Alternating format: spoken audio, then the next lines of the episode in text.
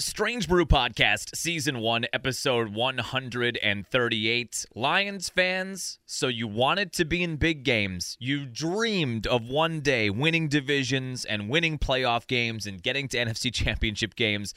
This is the other side of that coin that Packer fans know all too well. Live by the Dan Gamble, die by the Dan Gamble. What a collapse for the Lions in the NFC Championship game. Just a brutal, brutal beat. At least they covered. Any solace there? Because it looked like they weren't going to cover. It looked like they were going to be up by 17 with 20 minutes left and not cover plus seven and a half. They actually got that done, which was nice. We'll talk about championship weekend. Not only the Lions collapse, but the Ravens playing one of the dumbest games of football on the biggest stage I think I've seen in quite some time against Patrick Mahomes and Taylor Swift and the Chiefs. Now, the NFL gets their dream. Taylor Swift at the Super Bowl in Vegas in a couple of weeks. We'll break down championship weekend. Bucks got a win on Saturday. RIP Prunt Dog, 2 and 1 in the interim. Doc Rivers takes the reins tonight against the defending world champion Nuggets on the road. This stretch of schedule for the Bucks is brutal. Basically from now until the end of the year. They had the second easiest schedule up until this point. Now it cranks up in a big, big way as Doc Rivers takes over on the road tonight, beginning of a five game West Coast swing. We'll hit on a little college hoops at the end of the podcast as well. Badgers top 10 today, maybe? Let's go. On the ground, a chance here. Durham to Hardy to first. Hit time! Yes! The Brewers yes! win!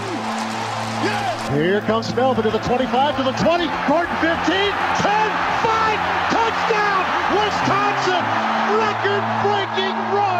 a smash up the middle, base hit to center. Here comes Gomez around third. A throw and the Brewers win. Here's the snap. He looks, he throws, it complete intercepted. And there is your Super Bowl dagger. Booker the drive, gets inside, leans in, knocked away and stolen by Holiday. Phoenix has to foul. On a pinnacle ball, throws it down. Swinging fly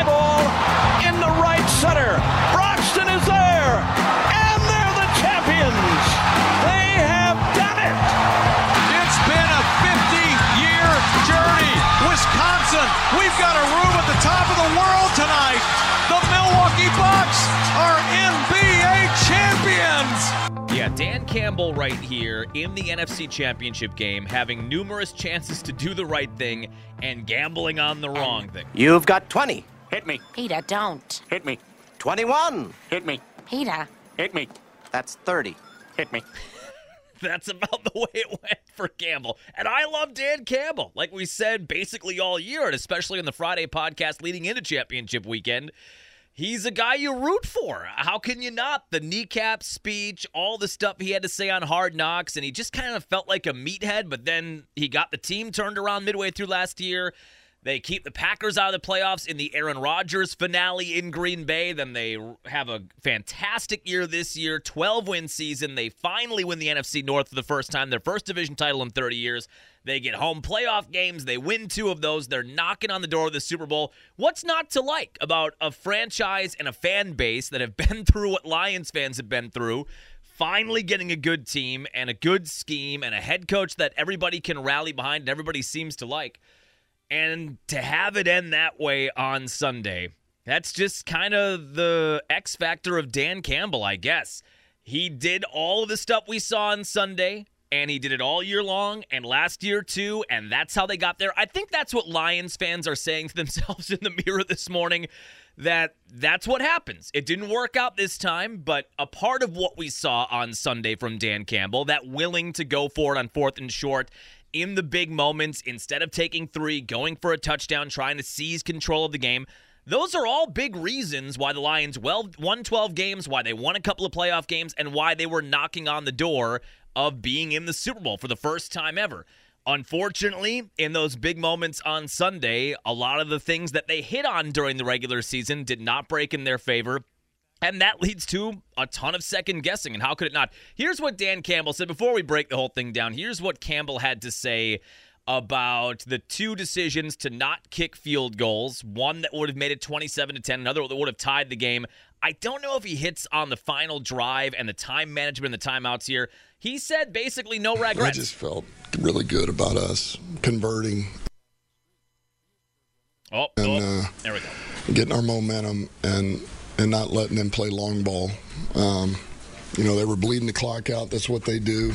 Um, and I wanted to get the upper hand back. Um, you know, and it's easy hindsight, and I get it. You know, um, I get that, but I don't regret those decisions, and that's hard. You know, it's hard because you know they didn't. We didn't come through. It wasn't able to to work out. But I just I don't. I don't, and I understand the scrutiny I'll get. That's part of the gig, man. Um, but you know, we just just didn't work out. even in that moment when you know he made some of the wrong decisions, I find myself liking him. I do want to say this. Okay, first of all, 24 to 7 halftime lead. They went out and they smacked the Niners in the mouth. They made all the plays. They go right down the field in the opening drive, up 7 nothing, up 14 nothing. At the 14 nothing point, or at least at the 21-7 point, I'm thinking, "My god, are the Lions going to be in the Super Bowl? They're actually going to be in the Super Bowl."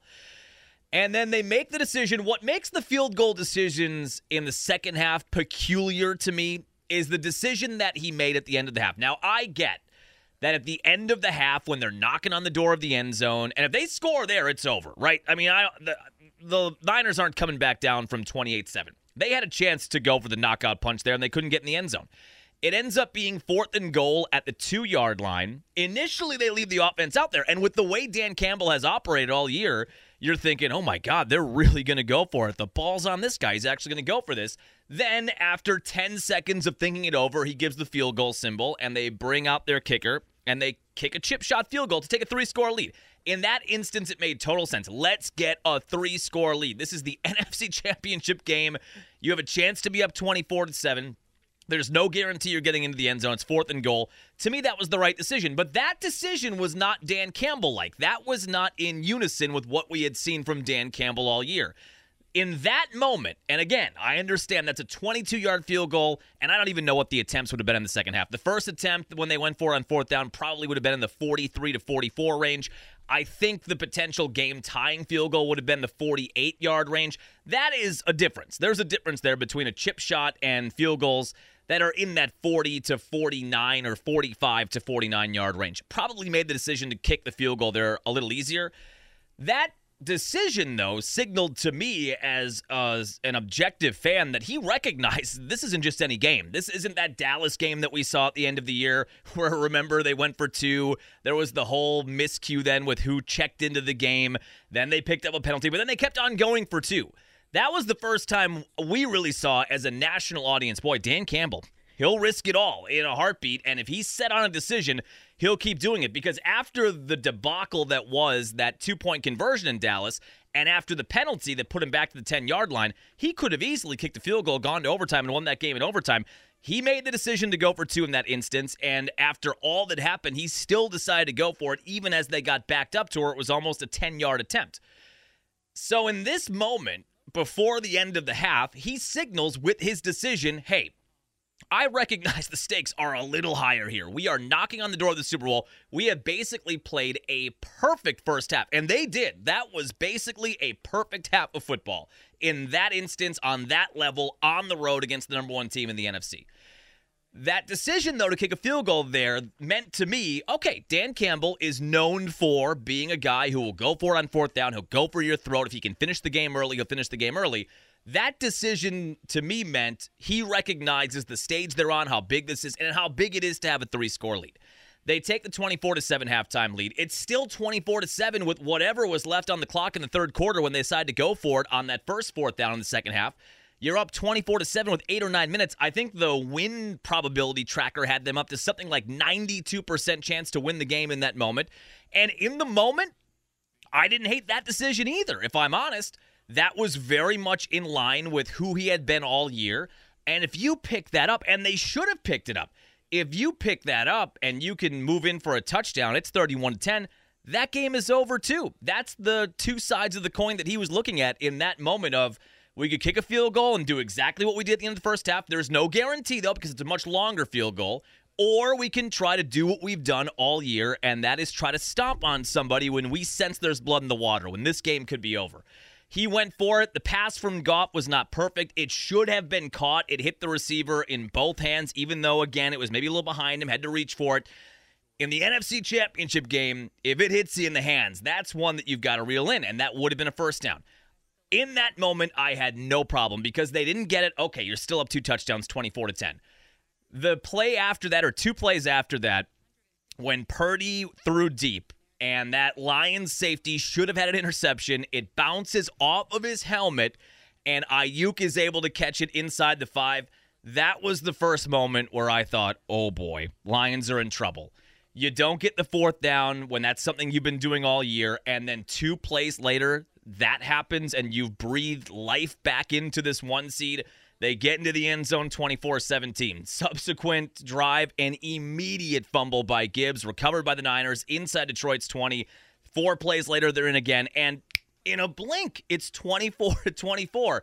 That play to Aiyuk, though, that's where you started to feel the vibes change. And being a Packer fan, we've been down this road before in big games where you can sense the momentum is changing and all of a sudden things start to snowball on you. There's always a moment. I don't think the moment was necessarily not converting that fourth down. The moment was the Aiyuk catch. Then you have the fumble, then another touchdown, and suddenly a 17 point lead evaporated in the span of six minutes. Now, you're down three late in the game. And again, you have a chance to kick a 45, 46 yard field goal to maybe tie the game. They decide to go for it again. And again, they don't convert. It is worth noting at this point, somebody put this on Twitter.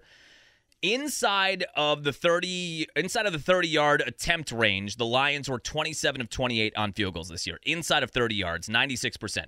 Between 30 and 39, they were 29 of 30, 96%.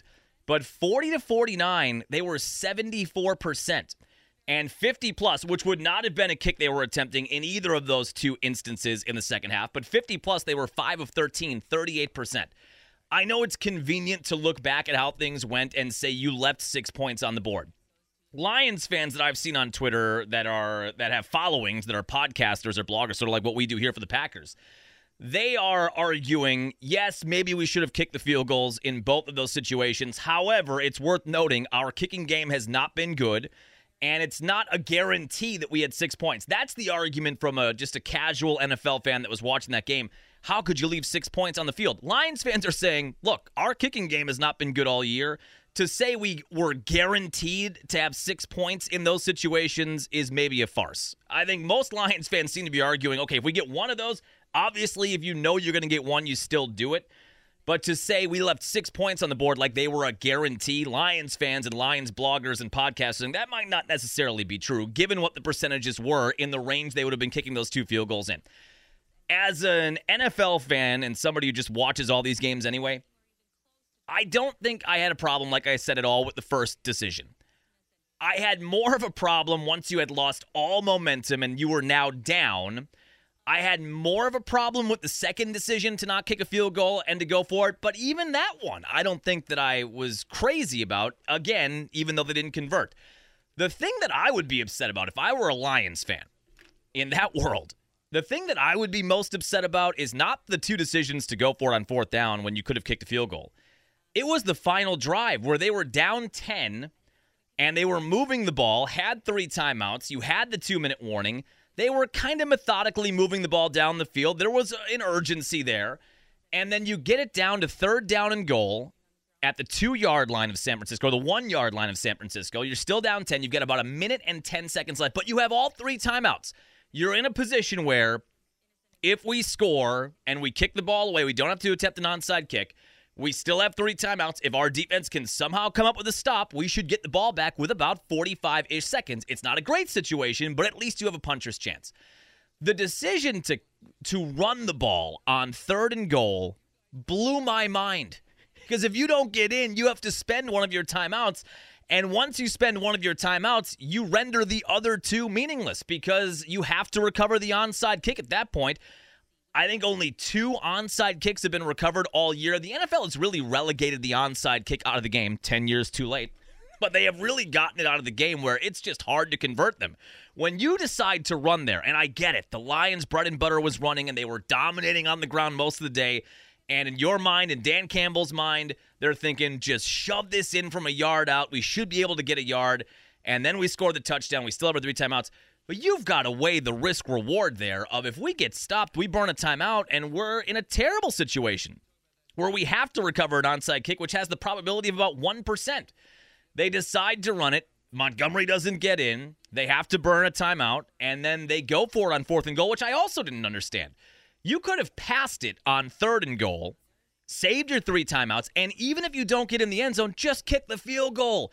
You only need you need 10 points. It doesn't matter what order you get them in. Certainly when you're knocking on the door and you're a yard away and the touchdown is the more difficult of the two to get, you'd love to get in. But you need a field goal and touchdown. It doesn't matter what order they happen in. This is all Madden thinking. I swear to you, we watch these games all year and it happens with the Packers too. I think every NFL head coach, before they become a head coach, should have to spend five seasons guiding a franchise playing it on Madden. I don't think that playing a Madden video game gives me, as a plebeian, any insight into play calling quick slants. Quick slants every time. Quick slant, quick slant, quick slant, quick slant. I don't think that that gives me the wherewithal to call a game as an NFL head coach, to call defensive plays, to call offensive plays. What I do think playing Madden gives you is a pretty adept knowledge of clock management and when to use timeouts and how those scenarios break. And in that situation, you know you need 10 points. It doesn't matter how you get them. In my mind, if I were playing that game on Madden, the second I got into field goal range and I didn't get in the end zone on first or second down, I would have almost kicked the field goal on third down just to save 10 more seconds. And then you have a chance to get a stop and try to get in the end zone. Maybe you throw a Hail Mary. But I just think a lot of NFL head coaches probably don't spend a lot of time playing Madden. And I do believe that the video game perspective lends itself to learning clock management and learning how to do two minute drills and use your timeouts properly and give yourself the best chance to win. I couldn't understand a lot of what was going on. They go for it on fourth and goal. Luckily, they get it, so you do get the cover at plus seven and a half. Then you have to go onside kick. It was maybe in the air for a little bit. It was a pretty good kick, honestly, but it didn't go 10 yards before somebody on Detroit touched it. And San Francisco recovered anyway. And then the penalty was called on touching it, illegal touching before it had gone 10 yards, and it ends up being the Niners getting a win.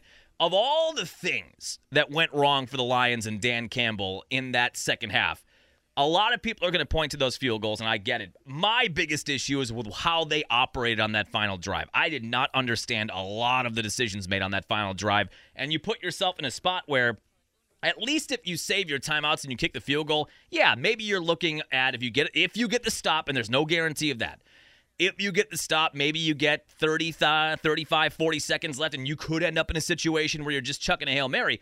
But I think you take the Hail Mary from the 50 yard line over trying to recover an onside kick. The percentage of conversion there, I would think, is a lot better to have something random happen on a Hail Mary where you get a deflection, you catch it in the end zone, as opposed to trying to recover an onside kick. That was the most baffling of all of the decisions made in the second half. But yeah, Lions fans, I was chatting with my buddies. Lions fans, I'm sure, for many, many years have looked with wandering eyes at the Packer fan base and saying, man, that must be great. Every year they have a Hall of Fame quarterback. Every year they know they're going to win 10 plus games. Every year they're in the competition or they're in the running to win the division. They win it a lot. Every year they're getting playoff games and home playoff games and getting to the NFC championship game. And this is all great. God, I wish we could get to that. Well, there's also this. This is the other part of it where when you're playing in those games, tragic things can happen that set you back mentally for the next two months of the calendar year. This was the 2014 NFC Championship game. I know it didn't happen all in the fourth quarter, but from the moment of that missed fourth down conversion to the Brandon Aiyuk tipped catch to that touchdown to the fumble to the another touchdown to the other fourth down decision to the way the last drive was handled. That was the 2014 NFC Championship game. It started a little bit earlier. It started in the third quarter as opposed to the fourth quarter but everything just went wrong. And it should be noted, too, even though Dan Campbell, who admitted in that audio clip, look, I'm going to be the one that gets the scrutiny. I am going to get second guess for the way we handled the second half of that game, and certainly with the field goal decisions. It should also be noted the Lions forgot how to play football. I mean, they just got overwhelmed for about a quarter and a half. It was not until that final drive when they started to move the ball again that they started to look like the Lions. They had so many chances in the interim to catch a pass over the middle. I thought there had to be four or five drops in the interim of that missing that first fourth down decision. They had the ball on three separate possessions after that, and that included the fumble. That's another thing that you can't really count on that would have taken all of the second guessing of Dan Campbell out. If, if Gibbs just hangs on to a football and they drive down the field and get a touchdown or a field goal on that drive, the whole thing would be rendered meaningless. They just Platt forgot how to play football for a while. They couldn't catch the ball, they were turning the ball over. All of the things that were working for them in the first half up until that point, midway through the third quarter, they couldn't seem to get back to. That's an element too. Yes, Dan Campbell is going to get second guess for all of the different decisions that he made in the second half. But let's not forget the Lions just lost their mind there for about 10 game minutes, and it wasn't until that final drive that we finally started to see their offense move the ball again just heartbreak. That and that was how we felt after the 2014 NFC Championship game where you're just staring catatonically at a screen wondering how did this happen? How is this happening? And you can't do anything to stop it and you're watching it unfold in real time. It was like that Packers Seahawk game. Oh God, somebody just knocked down the two-point conversion or somebody recover an onside kick. Brandon Bostick get off the I mean, there one thing changes in the 2014 game and if one thing goes right for them in this game yesterday, the Lions are in the Super Bowl for the first time ever. That's the kind of game you find yourself in sometimes when your team is winning and you're playing in the big games on the big stages. Just a crazy finish. By the way, Brock Purdy, I don't know. I don't know what to make of him. He looks so bad in certain moments in games, and then all of a sudden, like in the second half yesterday, he was connecting on every pass. He was evading every potential sack. He was scrambling like Lamar Jackson. That guy is talented, but he has a little angels in the outfield luck on his side.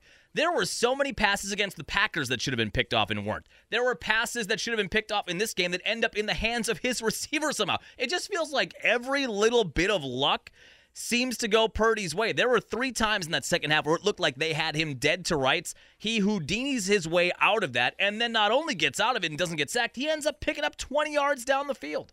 I can't make heads or tails of whether or not he's good. His numbers are obviously good. Now, having watched all of the Packer game, obviously, and all of the game yesterday, how does this guy keep getting away with this? He just, every bad pass that should be intercepted isn't. And every time he should get sacked, he's able to pop out of there, ta da, and ends up making a big play downfield. I don't quite get it. I guess you've got to be good and lucky.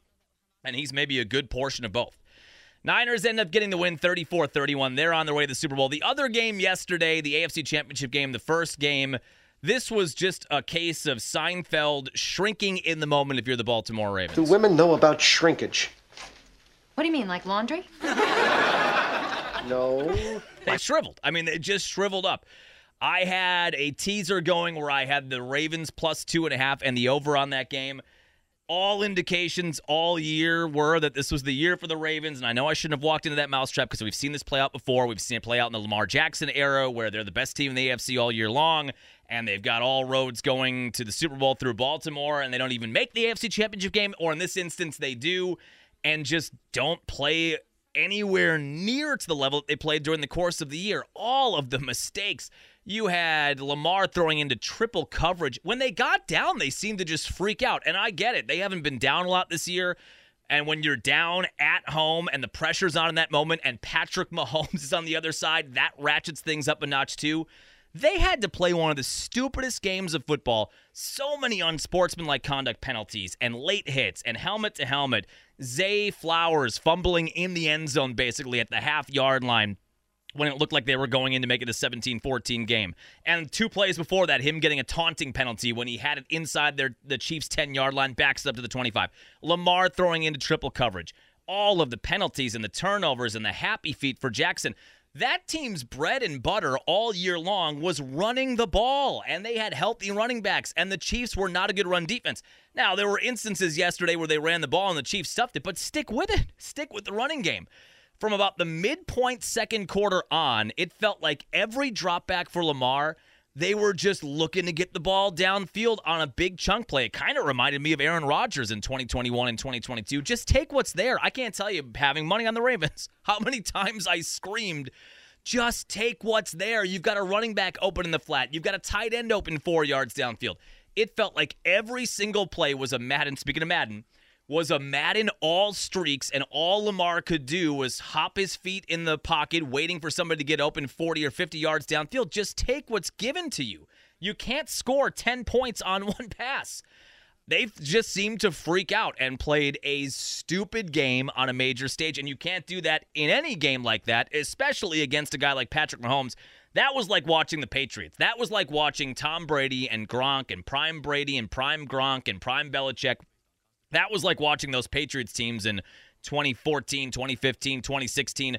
They got what they needed when they needed it. They got a big sack when they needed it. Travis Kelce had a huge day. He was up and down all year, way up with 11 catches on Sunday, kind of saved his best game for the biggest stage.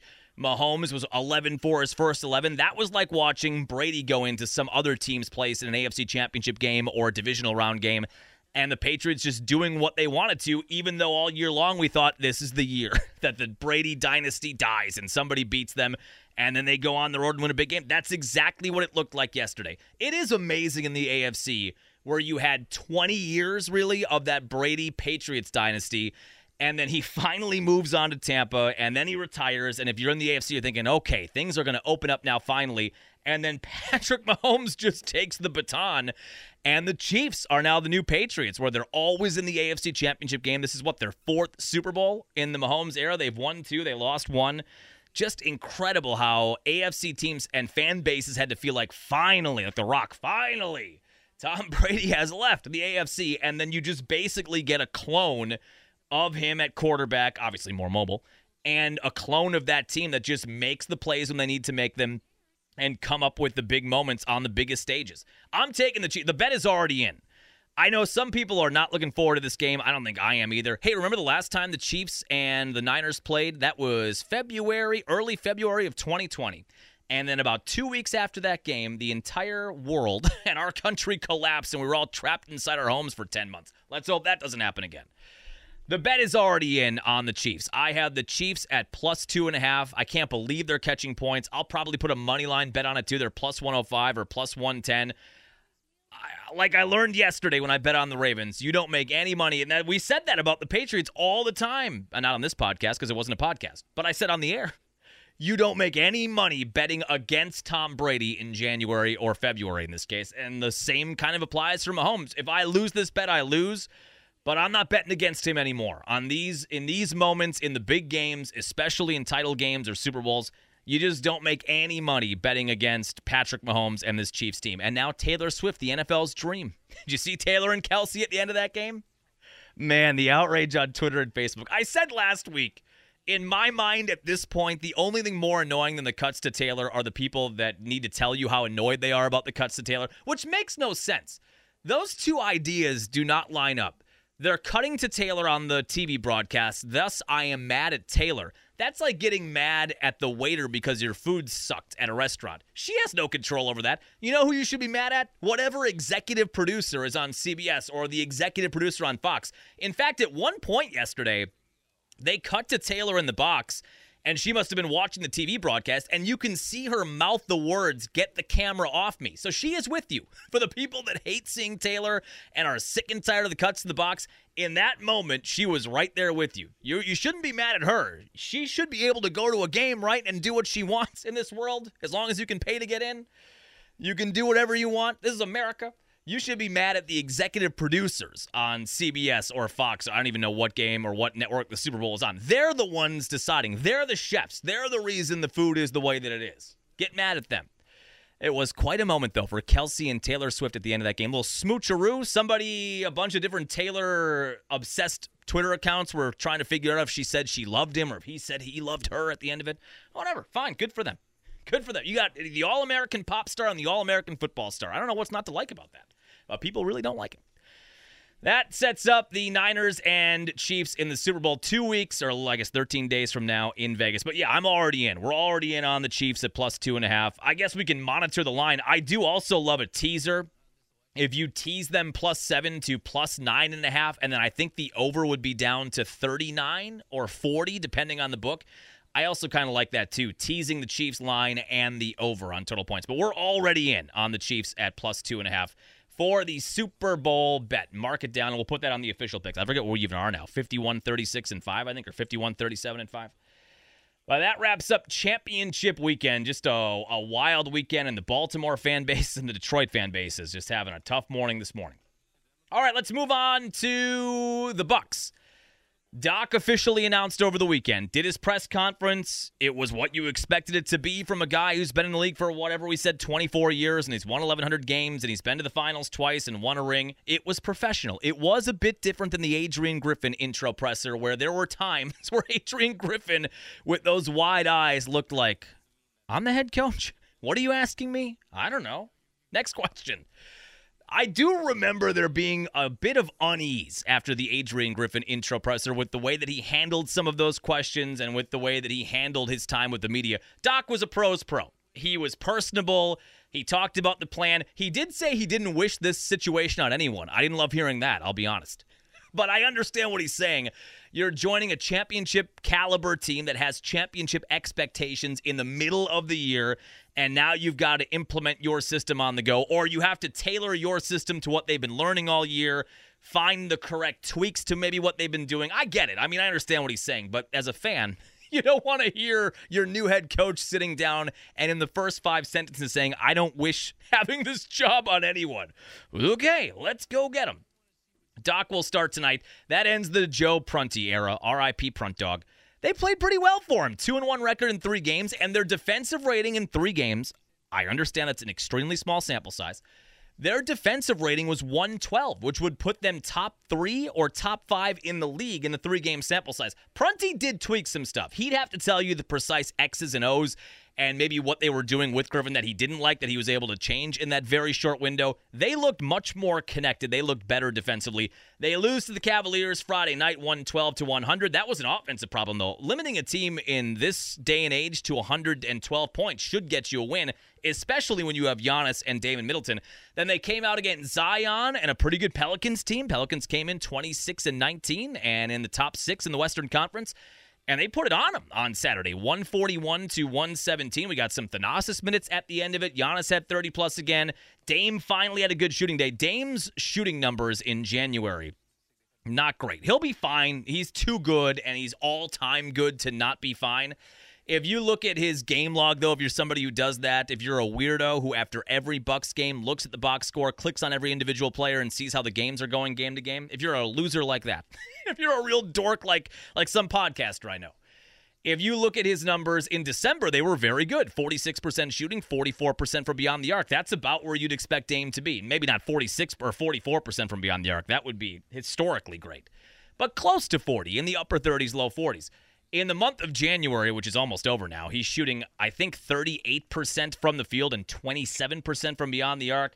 That's not where you're going to live. He's not going to be that way, but that's just that's a rough month for Dame. But he had a good shooting game on Saturday. He shot 50% from the field and 43% from beyond the arc, 3 of 7 on Saturday for that win and that ends the Joe Prunty run. And now we see what Doc can do. And Doc said as a part of that sentence where he said, "I wouldn't wish this on anybody." A part of that question or the lead into that question was you're going to make your debut against the reigning world champions on the road. He said, "Yeah, not the easiest situation to step into." The Bucks are 32 and 14. The the Celtics did lose over the weekend, so the Bucks are 3 games back of the 1 seed. They are still tied for the second best record in the NBA. But now things are going to crank up. They had the second easiest schedule in the NBA up until now. And now things are going to change. And it is pretty relentless from now all the way through mid April when the season ends. There are certain lulls where you play a Charlotte at home, or you go to Charlotte, or you take on. I'm looking through the schedule right now. God, there are not a lot of easy games. They're at Washington at one point. There are four or five games that you feel pretty comfortable they're going to win in blowout fashion. The rest of these, though, are not going to be easy, and that starts tonight. This is the beginning of a five game trip.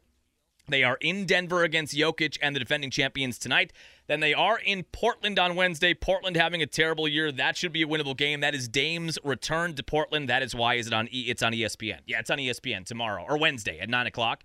Then you go to Dallas. That's tough with the Doncic Kyrie Irving combo. They're in Utah, should be winnable, but we saw Utah put it on them at the end of the Griffin era. And then you wrap up this five game trip with the red hot Phoenix Suns, who seem to be clicking in now with Bradley Beal finally getting healthy and Durant's finding his shot. That's the end of this five game trip. Just a brutal five game stretch where you see Denver, Dallas, and Phoenix. And then you finally get home. And who are you taking on after that Phoenix game? The number one team in the West, Minnesota, and Anthony Edwards at home.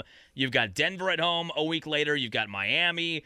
You're on the road in Minnesota. You're on the road in Philly. You've got another four game West Coast swing in the beginning of March where you're at Golden State, at the Lakers, at the Clippers, and at the Kings. You come home after that with the Sixers at home and the Suns at home. Then you're right into Boston.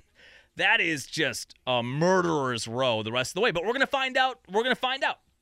That was another part of what Doc talked about on Saturday.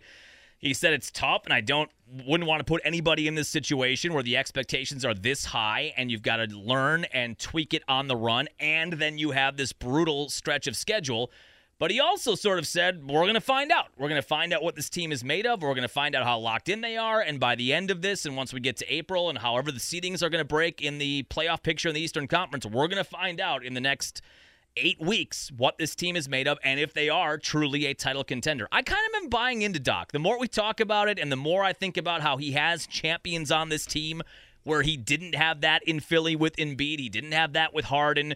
He didn't have that in LA when you were talking about Chris Paul and Blake Griffin. He's got guys that know what it takes to win at the highest level, and he has not really had that since the Boston era. And even in the Boston season, the year that they won, Garnett, who has sort of a Giannis mentality where it's every day, full throttle, anytime he's on the floor, 110%. When they were all in Boston the year they won the title, Paul Pierce had not won anything. Ray Allen had not won anything. And Kevin Garnett had not won anything. But those guys had the demeanor and the makeup more of what I see from some of these players on this Bucks team. You've also got the trade deadline looming. I believe it's next week, Thursday. Is it the Thursday heading into Super Bowl weekend? That feels like odd timing. I think it is though, and we'll find out if the Bucks are going to be able to tweak their roster at all. Maybe make a move for a wing defender or a good defensive guard. We know they're they've been bandied about in all kinds of trade rumors. We talked about the Dejounte Murray trade rumor with Atlanta, and of course Alex Caruso is a guy Bucks fans, myself included, would love to see ability to knock down threes and a fierce on-ball defender that they're missing. Maybe PJ Tucker gets bought out. I don't know. Not only are they going to be learning with a new coaching staff on the move, my guess is this roster is going to see a little bit of a shakeup next week by the trade deadline, trying to tighten things up or smooth out the rough edges of this roster. It starts for Doc tonight in Denver in 8 o'clock tip time. And boy, what a way it would be to get off on the right foot if you could knock off the defending champs at their place in your first game as the new head coach. And we'll wrap up today on college basketball. I think the Badgers are going to be top 10 when the new rankings come out. Are they out? I never know what time this is a weekly Monday segment where I, in real time, try to find out if the new rankings are out. They are not. They must come out at noon, maybe. Badgers are coming off of another nice win against Sparty at home on Friday. They got that win against Minnesota 2 0 week. They beat Sparty by 15 on Friday at the Kohl Center. They are now 8 and 1 in the Big 10, half game up on number 2 Purdue, 16 and 4 overall. Their week is going to take them against Purdue. This is coming up on Sunday, probably the biggest game of the year to date, wouldn't you say? I know they took on number one Arizona at the time on the road, and they had that Marquette matchup when Marquette was number three. They are at Nebraska on Thursday. This, if it wasn't a veteran team, and this is a veteran Badger team, Crowl, Wahl, Hepburn, they've all been around for a while it's still with college athletes you still always worry about the notorious trap game. I would think a veteran team with a veteran coach they're going to be able to keep them focused for thursday. Nebraska is not a bad team. Badgers handed it to them pretty handily at the Kohl Center back in early January, beat them by 16, 88 to 72. Badgers notoriously do not play well at Nebraska. It's kind of one of those Penn State style arenas. Nebraska's not a bad team, and then you've got them on the road on Thursday before you have this showdown with number two Purdue at the Kohl Center on Sunday. It would be very easy to lose your attention and lose your focus and trip up at Nebraska. What is Nebraska's record? It'll be a 7:30 tip time at Nebraska on Thursday night. Yeah, they're 15 and 6 and they are 5 and 5 in the top half of the conference. That is not going to be easy. You cannot be caught looking ahead to the Purdue matchup. That's coming up on Sunday, national TV, noon tip time. That's going to be one of the first times now that football season, we're into the final stage, final boss of football season.